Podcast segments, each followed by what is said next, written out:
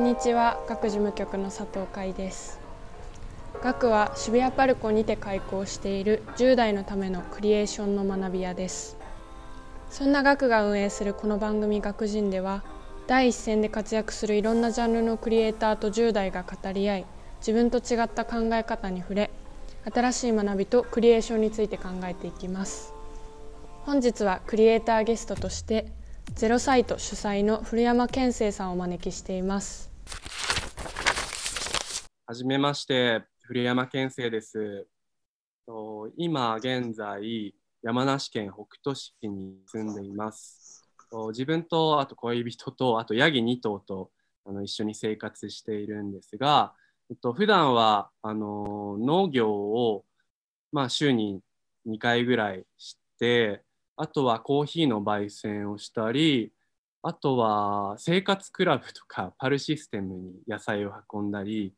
あとまたあの大工仕事をあの大工仕事のお仕事も冬からやったりとかあの生きる技術をちょっと磨きながらあのこの山梨県北杜市という舞台であの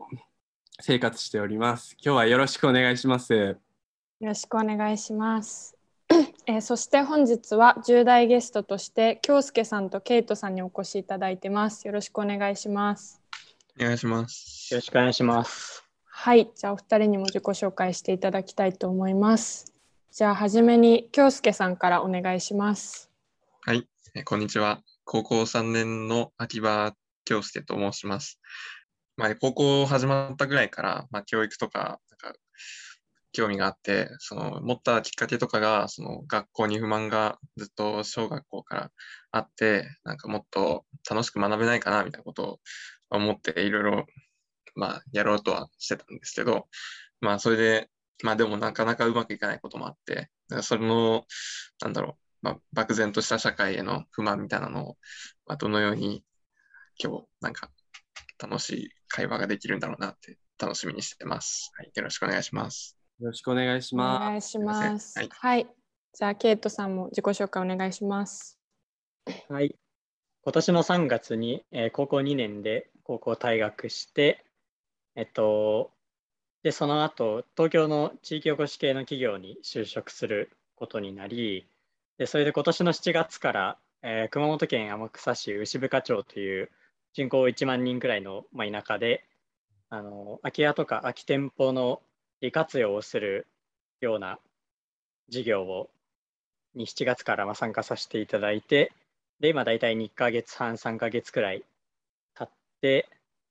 えーまあ、東京から自分も田舎に移住した身で、まあ、古山さんと結構似たような境遇なので、うん、まあ、楽しいお話ができればなと思っています。今日はよろしくお願いします。よろしくお願いします。よろしくお願いします。はい。じゃあ早速あのたくさん質問がをご用意いただいているのでどんどん質問に入っていきたいと思います。じゃあまずケイトさんから今回古山さんにどんなこと聞いてみたいですか？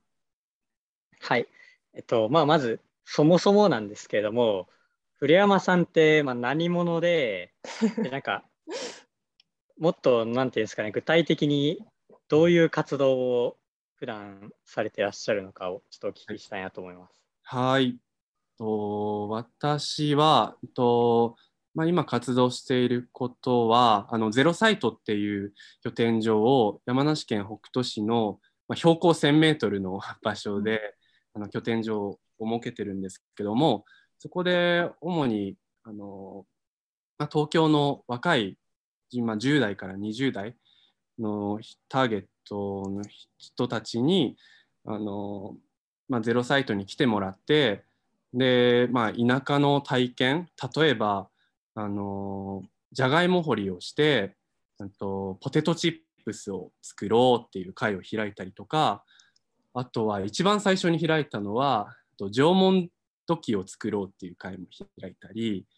あとなんだろうなコーヒーを焙煎しようっていう会とかあと梅取りをしてで梅取りし終わったらあの梅シロップをみんなで作ったりでなんか村の人たちともあの一緒に関わりながらあのゼロサイトは運営しているんですけど、まあ、そこでなんか村の人たちの協力もしたり、まあ、手伝ったりとか、まあ、いろいろ田舎であの、まあ、みんなその東京の人たちが体験できないことをあのこのゼロサイトであのイベントを通してあのやっています。ありがとうございます。なんかその一言で言うと、はいどういう活動って言うと分かりやすかったりしますかねなんかあ難しい。と、それはすごい難しい質問なんですけど、まあ、えっと、今、持続可能な生活とか、なんか生き方とか、社会、持続可能な社会を目指そうっていう、なんか、いろんな動きがあると思うんですけど、それを、なんか、インターネット上の情報をただ丸飲みするだけじゃなくて、自らがその体で体験をしてその持続可能なその生活田舎ライフをあの感じ取ってもらうなきっかけ作りみたいなことをしてますね、簡単に言うと。はいうん。なんかその古山さんの、えっと、活動されてるゼロサイトはいはい。のゼロってあの私ノートとかを拝見しててそのゼロから何かを作る、うん。なんかそのそれこそポテトチップスを作るのでもなんか普通にそのコンビニで買ってうん。食べてるけど実際それはあのお芋をこう薄く切って干してみたいな なんかそういうのがあってなんかそういうのをたどっていくのってすごく面白いなっていうかさっきその古山さんがなんかそのネットの情報を鵜呑みにしちゃうみたいな話もあったと思うんですけどそのネットの情報ってすごいいっぱいあるけどなんかそれがなんかどこがソースなのかがわからないまま摂取しちゃってるみたいなのが、まあ、問題になったり何かトラブルになったりしてるうん。みたいなとこがあるなって私も思ってあのノート拝見しながらすごい面白いなって思ってたんですけど、ケイトさんとかも結構そういうところに何というかななんか関心を持って今の活動されてるんですかね？まあ大体そうですね。自分も資本主義というかなんかその東京での過剰な消費経済というのにちょっとまあなんかもったいないなっていうところからまあ気分が始まってでなんかそれをかん常に考えてるとなんかちょっと生活が合わないなというか嫌になってくるなっていうのをうん。感じてきてで、まあ、そこにコロナが東京に打撃が入ってなんか本当に何もできなくなってでなんかあんまり東京にいる意味なんか消費しかない東京にいる意味ってなんだろうみたいなことを考えてでじゃあなんかどっか地方に行ってみたいなっていうのがきっかけでうん。行ったらそのなんか体を使う、まあ、身体性をなんか伴う喜びみたいな、うん。そういうのがすごいいいなと思って今活動をやってますね。うん。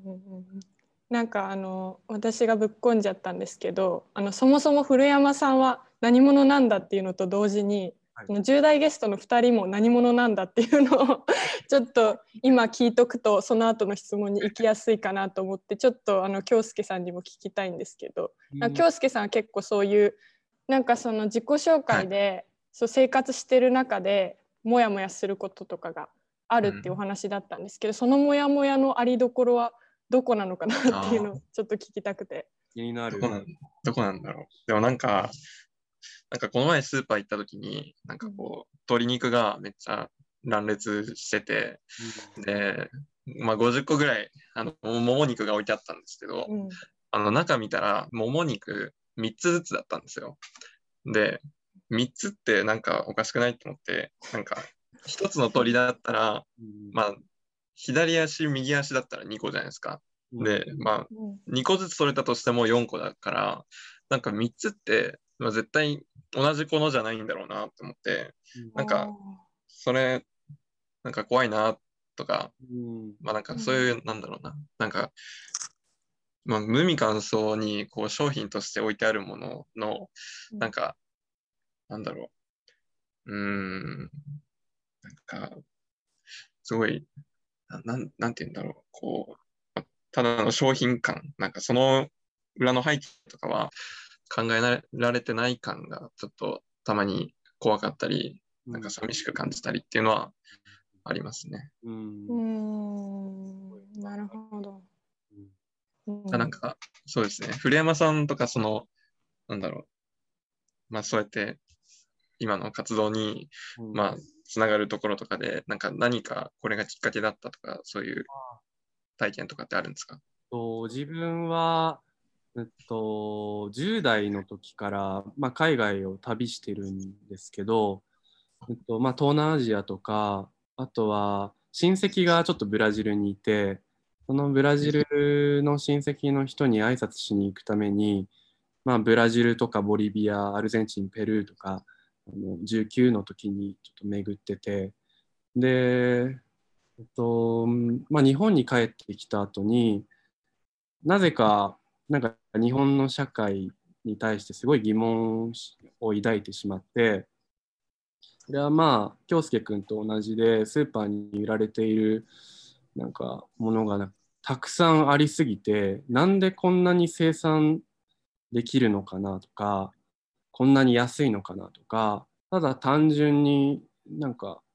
思ってしまってでそれはまあ海外を旅した理由でもあるんですけど父親をちょっと19の時に亡くしてしまってあの肺の病気とあとがんのあの病気の合併症だったんですけどそれはやっぱり食生活だったりとかあとはまあ精神的なこともあるとは思うんですけどそのなんか食生活に対してもっとなんか自分も改善していかないといけないんだなって思うようになってここからなんかスーパーに売られている食べ物のそのプロセスを知りたいなとかあとはそれを知ってその自分でその実践をしてみたいなとかなんかそれを知ることによってなんか喜びを感じたりあとはなんだ楽しいとかもっとし知りたいとかなんか心がすごいワクワクして京介くんみたいな興味を抱きましたね。なんか、うんあの、まあ、高校生の時からは俳優業うんみたいにやられていたのにもかかわらず、その、その次が、あのゼロサイトみたいな、なんかこう、まあ、まるで 違うっていうかすごい、うんうん社会的に見たら180度ぐらい違う活動、うんなんかそのフットワークの軽さっていうか、なんか、そんなに、なんだろう、強く動かす体験だったんですね。その、そうだね。なんだろうな。あとは、その周りの人たちが、その10代の時に関わってきた人たちがすごい、まあ、有名になっちゃって、で、なんか自分だけ売れないっていう状況を置かれちゃったのね。うん。で、お、テレビに出てるやんとか、うん、目の当たりにしてでもなんか友達もその有名になったとしても全然幸せそうに見えなかったりうん。なんかお金をたくさんもらったとしてもなんかそんなゆ豊かそうだなっても思わないしそれがなんかなんだろうな。自分はそれで幸せにならないんだろうなっていうことはなんか10代の頃、まあ、19の時20の時に気づいてでそこからやっぱずっと日本も旅してたしでその日本を旅してた時にあの脳的な暮らしをしている人たちを見てあこれだなって自分の体がなんか動いてあこれはなんだこの自給自足の生活とかなんか自分でなんか野菜を作ったりとかあとは、まあ、鹿肉をさばいたりとかあとは何だろうまあ食べ物を限らず物とかもなんか家を自分で作っていくこと。いやすごいかっこいいことしてるじゃんって思ってでそれはなんかお金がなくてもあの社会で頑張ってあの働かなくても自分がこの、まあ、建築の技術だったりあとは農畑の技術栽培していく技術を磨いていけばお金なくても生きていけんじゃんってただ単純に思って。それでそっからなんかいろいろ変わってまたちょっとイスラエルとか デンマークイギリスをちょっとまた巡ってでそのエコビレッジっていう、まあ、コミュニティにたどり着くんだけどまあそこからまたあの日本でちょっと農業したりとかあとはここまあ北斗市でまた農業して今はなんか地についなんだ足がついてなんかいろいろそのゼロサイトを拠点作ってなんかいろいろやってるんだけど。うん、なるほど、ね、えちょっとそのエコビレッジっていうのに自分結構興味があって、まああの、エコビレッジって聞くとなんかそのサステナブルな活動をしてる、うん、まあ、地域コミュニティみたいなイメージがあるんですけど、うん、なんか行政的にはどう関わっているのかとかあなるほど、ね、あとそのそこの地域でお金を生み出さないとそこの地域のお金ってなくなっていくだけだよなっていうのは思うんですけど、そこのところその経済的にはどうやって回っていってるのかっていうのはお聞きしたいですね。気になるよね。とまあ、いろいろ自分はイスラエルのキブツっていうコミュニティとかあとはデンマークのスバンホルムコミュニティあとイギリスのブレイズィアズパークっていう、まあ、エコビレッジに住んでてまあいろいろ巡ってたんだけど、えっと、じゃあデンマークのスバンホルムっていうエコビレッジは、えっと、一応社会と共存資本主義社会と共存していくっていうのはちゃんとその頭にあってでみんな外で、まあ、大体の人たちが働いて、まあ、中でも働いてる人もいるんだけどそこで働いた分80%はこのスバンホルムっていうエコビレッジにみんなあの寄付して、うん、でそこからあの食堂も無料だしあとはまあ食材も無料だしあとは洗濯をしてもらったりとかあとなんだフットサルの会場で、まあ、サッカーやったりとかあとなんだろうな幼稚園もあったりあと農場もあるしそこでなんか寄付した分は自由に使えるっていうシステムで。なるほど。あとは何だろうなイスラエルの器物っていうところはあの器物の通貨がちゃんとあってでそこでなんだろう器物では大体中であのお仕事があるんだけど農業のお仕事だったり建築のお仕事とかあとはパブで働いたりとかスーパーで働いたりまあ今日本社会にも存在するあの社会で必要なものが全部揃ってるんだけどそこも、まあ、ちゃんとあの器物の通貨を払ってあのお金が成り立ってる。でもやっぱりあの器物であの使う商品ってあの器物の外の資本主義社会で使われてる商品も使ってるからちゃんと器物で経済を動かさないとその外であの買っている商品は買えないわけじゃん。だから器物は結構あの大企業のあの、まあ、会社もちゃんとあって経済が器物でも回ってるしその外でも回ってて成り立っってるって感じかな。だから、あのエコビレッジとか共同体コミュニティっていうのは今はあの大体は資本主義社会もちょっと考えないと成り立たないっていう仕組みにはなっている。だから自立は難しいね。はいまあ、今ちょっとお話聞いて思ったのがなんかめちゃくちゃすごいシェアリングエコノミーなのかなみたいな。ことはなんかもう給料すらもシェアリングみたいなくらいのレベルにしたら全体で見たらめちゃくちゃコストを抑えられるよねみたいな、うんうん、結構そういう話なのかなっていうのを思ったんですけど。うん。まあなんだろうな。昔は1930、まあ、30年ぐらいから器物はあるんだけど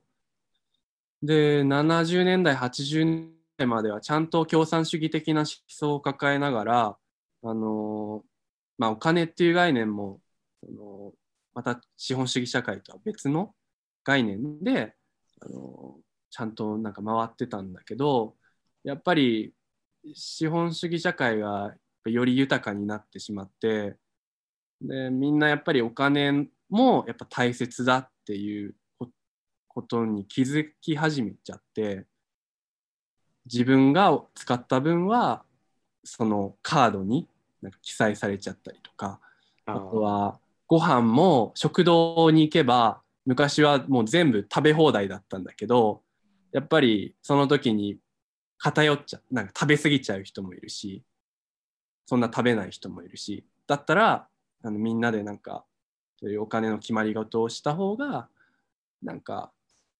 平等だなっていうことでそうなっちゃったんだけど難しいよね。そうですね。うん、まあでもその器物とその外の資本主義の、うん、えっとか普通の社会との違いは、えっと、やっぱりその自分が納得できるシステムとか、うん、その分かっているもの分かっていて、えっと、自分がなんていうの共感できるものに対してちゃんとペイして生きていくっていうことですよね。うん、そうですね。うん。いやでもそれすごい大事ですよね。なんか日本でなんかなんていうのこの前の選挙とかでも、うん、結構そのまああのなんていうのかな。なんか自分がこう望んでいるこう結果とは違う結果になった人もいろいろたくさんいたりして、うん、でも今のままだとなんかその自分が望まない社会で生きていかなきゃいけない、うん、けどなんかそれを選択できる、まあ、そのゼロサイトの取り組みで、あの古山さんがあのこうやろうとされてるこう村づくりとかもそうだと思うんですけど、うん、そういう自分が納得できるところにちゃんと何て言うのかな。お金を払ってとかコミットして生きていくっていうのはすごい大事だなっていう。うん、うん、その通りでなんだろうななんかむか昔というか二十歳の時とかあとはそのエコビレッジに住んでいる時は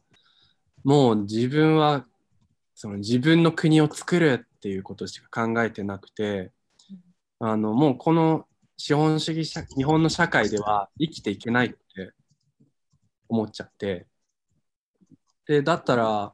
もう自分で国みたいなものを作るしかないんだなっていうことでまあ、村づくりをするって思ったんですけど、うん、でもなんかこの国づくりをしなくてももっとなんか自分の考えがその柔軟になっていけばあのもっとなんかこの今の社会でも楽しめるなとか豊かに生きていけるなって思ってなんか今はうまくそのその海外のエコビレッジのようにうまくお金を生かしながら、あのまあ、今ゼロサイトはちょっとビジネスもしつつ持続させてるんですけど。もう少しあの器物について聞いてみたいんですけど、あのさっきのその、まあ、器物の話を伺った時にあんまり今の日本の社会と変わんないなっていう印象があってそのスーパーとかは小売りなんで、うん、なんかその集めたりっていうところにも、あの運搬みたいな仕事もあるんだろうなって思って、うん、なんかその、うん、なんか実際、なんか共感できるものにペイするみたいな話があったと思うんですけど、うん、なんか本当に共感で回ってるのかなみたいな、なんかどういう違いがあるのかっていうのをもうちょっと聞いてみたいです。うん、なるほどね。まあ、イスラエルの器物は、まあ、なんかエコビレッジっていうよりは、うん、日本のちょっと村社会にちょっと似てて、あんまりエエエコとかエコロジーとかあんまり考えずに、うん、みんなでその共同して生活していくっていうことにちょっとフォーカスしているんだけどあのデンマークのそのスバンホルムっていうエコビレッジはちゃんとあの農場で野菜を生産したりとかあとは牛の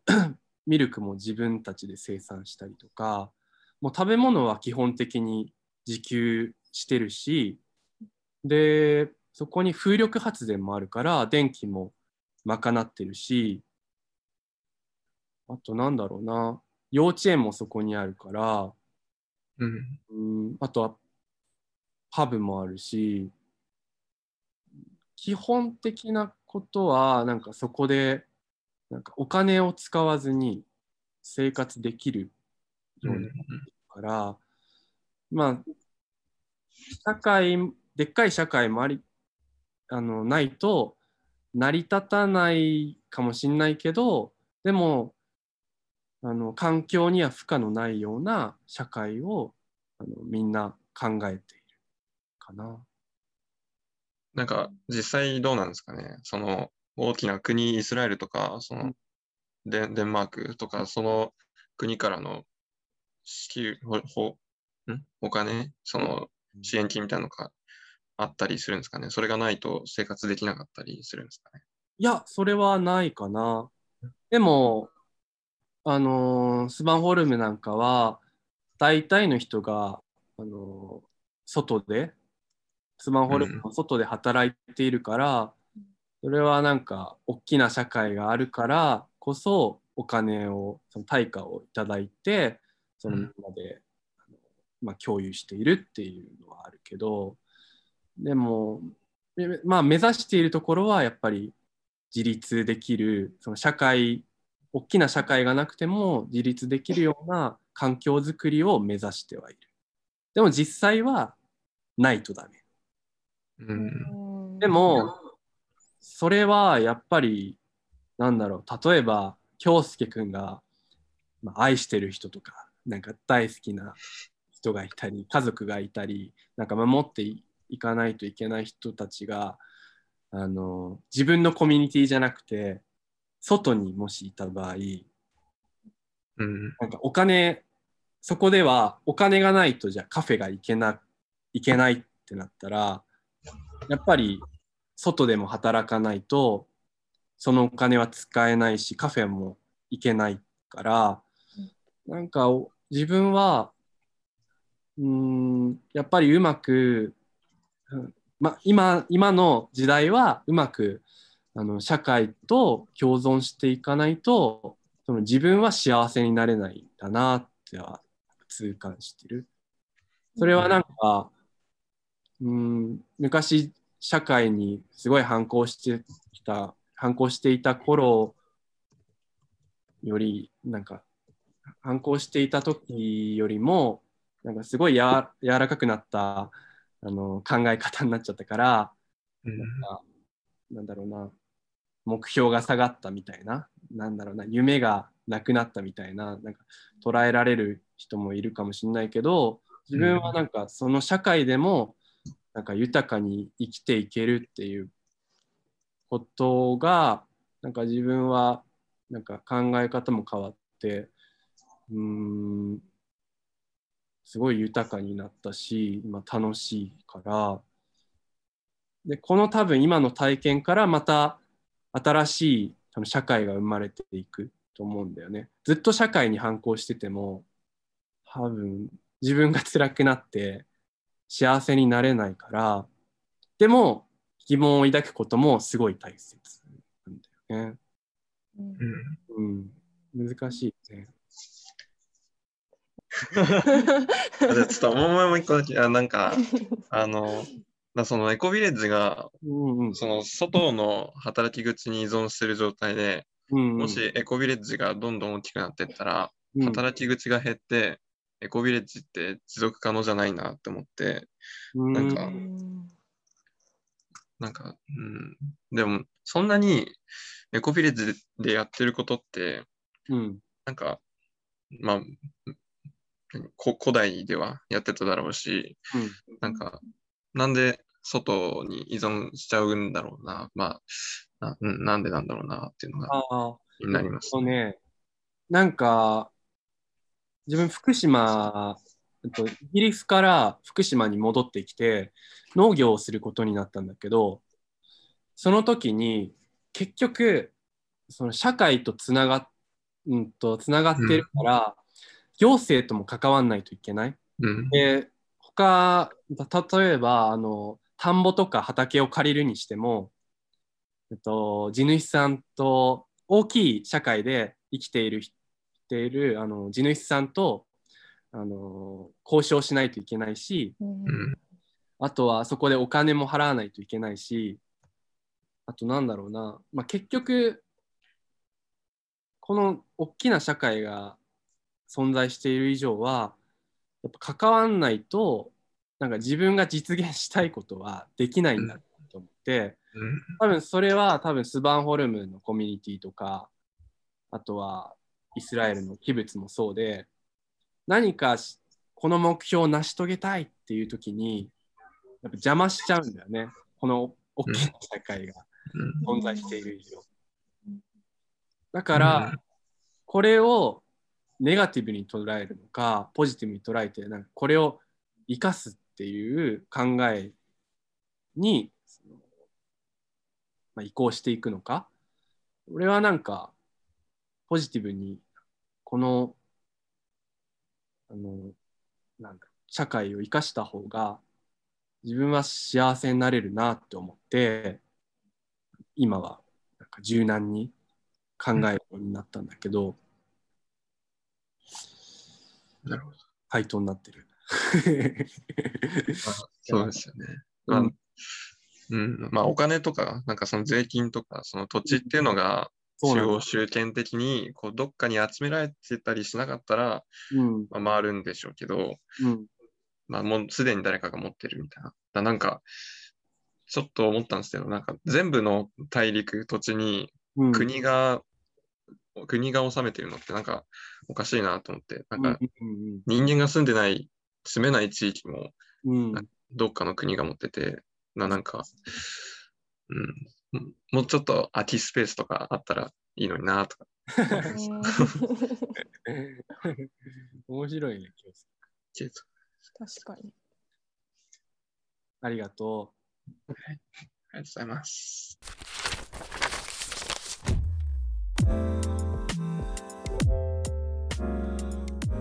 回はクリエイターゲストにゼロサイト主催の古山健生さんをお招きし10代ゲストの京介さん、ケイトさんとともに対談していきました。身の回りにあるものをゼロから生み出すことを通じて持続可能性を情報ではなく体験として触れること。そんなテーマのもとに活動するゼロサイトの取り組みや古山さんのこれまでをじっくりお聞きした今回。日常のちょっとした違和感やモヤモヤに目を背けず向き合うことで自分の生き方に合った場所を自分で選択していけるんだと改めて実感しお話を聞きながら前向きな気持ちになれた感覚がありました次回12月29日に公開予定の後編でも引き続き古山さんの活動についてお聞きしながらそれぞれが感じる暮らしの中での違和感や社会との向き合い方についてさらに深掘りしていきます。